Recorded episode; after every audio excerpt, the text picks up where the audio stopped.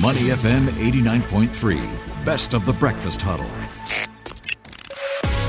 The Breakfast Brief on Money FM 89.3. Good morning. It's the Breakfast Huddle with Adrian Abraham and Ryan Huang. Time now to discuss the top market-moving headlines that investors will be paying attention to and its potential implications. Time now for the Breakfast Brief, Ryan. Yeah, so I think right at the top of the list is going to be a bunch of meetings, and it will involve U.S. President Joe Biden. So he is meeting up with Fed Chair Jerome Powell.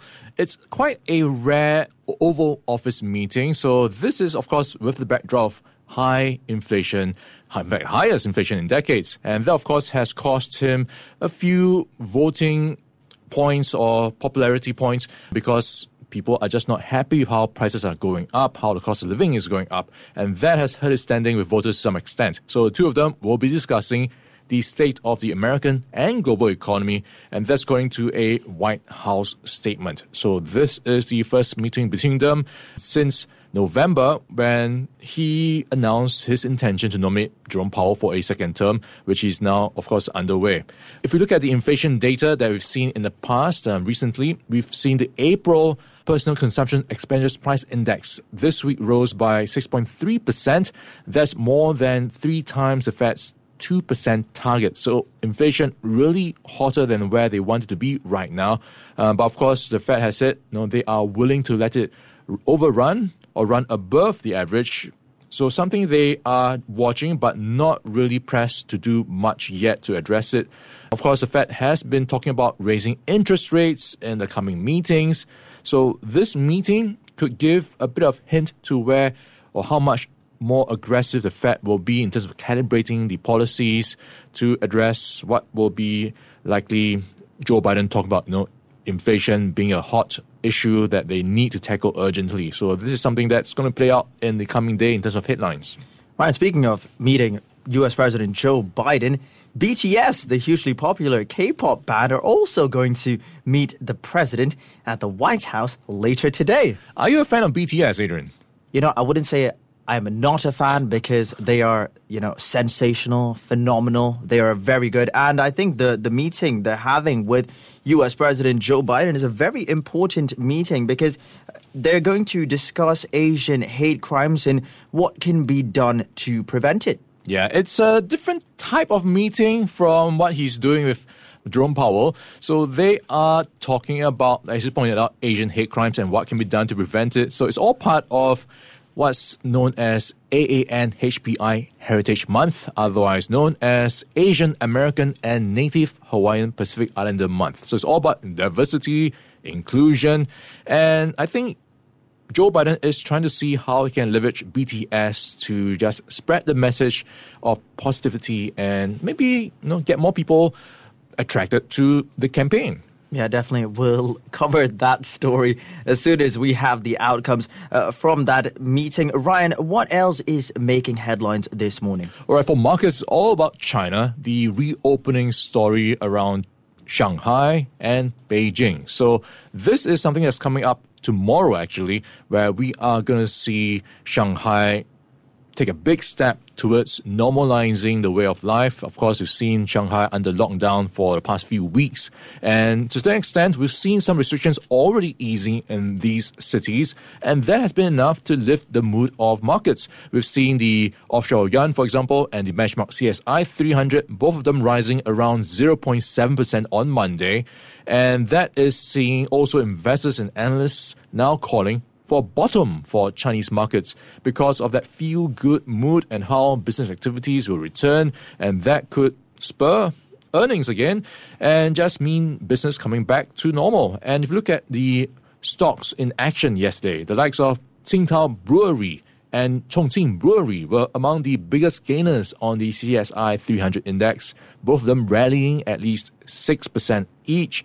Travel and tourism stocks also in focus in Hong Kong. Sportswear maker Li Ning and restaurant chain Haidilao both jumped at least 9%. Wow. And looking at the travel and transportation stocks, Jingling Hotel Corporation gained by the 10% limit on the mainland stock trading. And Guangzhou Baiyin International Airport rose 4.5%. Trip.com Group added nearly 4% in Hong Kong trading. That's also seeing the lithium stocks in action, and they are likely to see more action in the coming days as we see car makers hit back to production. So the likes of TNC Lithium Corporation since late April have bounced back quite strongly by 66%. Ganfeng Lithium Company and also Chengxing Lithium Company, both of them surging around 30+% as well since late April as they price in the prospects of coming back into activity as automakers ramp up production as Shanghai gradually reopens. So investors already repositioning themselves for more gains as China comes back online. Yeah, plenty there to digest, Ryan. But, you know, we've talked a lot about China. We've talked about the Fed and, U.S. President Joe Biden. But in terms of one key event you're tracking today, what would that be? One key event. I've got plenty. What's on your mind, Adrian? Let's talk futures, S&P 500 futures, how they rose last night as Wall Street tried to build on last week's momentum. We brought that story yesterday, remember? Yeah, so if you look at futures, they are also pointing positive. You have to bear in mind, we've seen in the past few weeks, stocks just going through a bit of a slump. And last week, they bounced back. And I think looking at what futures are indicating, we are in for a strong start to the week for Wall Street and maybe another positive day of action for Asian markets. So if you look at what happened in Asia trading on Monday, we had green on the screen, and that saw Japan and Chinese markets leading the way. The Straits Times Index also up for a third straight day, up 0.3%. Cryptocurrencies also enjoying a bit of a risk-on mood as well. Their biggest gain in 2 weeks, rising above $31,000 for the first time since mid-May. And in terms of market leads, we can also look out for the PMI numbers. They'll be out later today from China. And this is expected to see an improvement for the manufacturing PMI numbers up to 48.9%.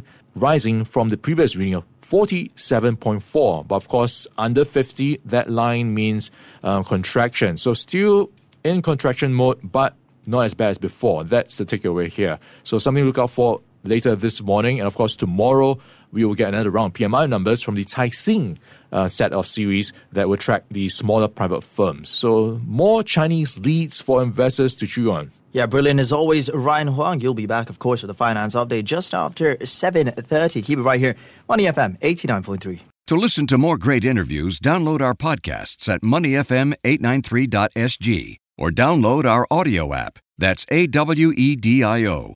Available on Google Play or the App Store.